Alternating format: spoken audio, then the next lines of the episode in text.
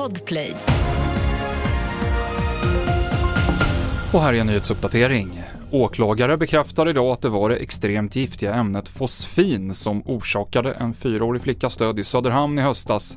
Även hennes mamma och yngre bror intensivvårdades i två veckor efter händelsen som fortfarande utreds som misstänkt mord.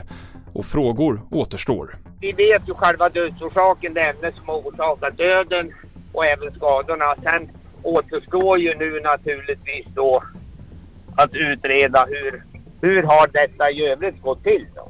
Åklagare Christer Sammens.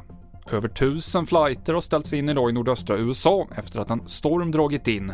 Skolor håller stängt i Boston och i New York där man väntar sig de största snömängderna på två år. Och i flera delstater har folk uppmanats att jobba hemifrån.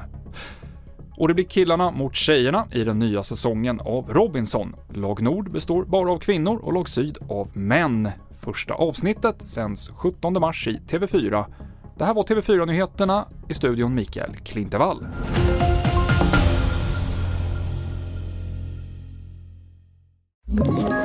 Ett poddtips från Podplay.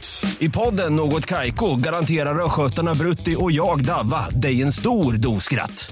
Där följer jag pladask för köttätandet igen. Man är lite som en jävla vampyr. Man har fått lite blodsmak och då måste man ha mer. Udda spaningar, fängslande anekdoter och en och annan arg rant. Jag måste ha mitt kaffe på morgonen för annars är jag ingen trevlig människa. Då är du ingen trevlig människa, punkt. Något Kaiko, hör du på Podplay. Därför arkadeinerna.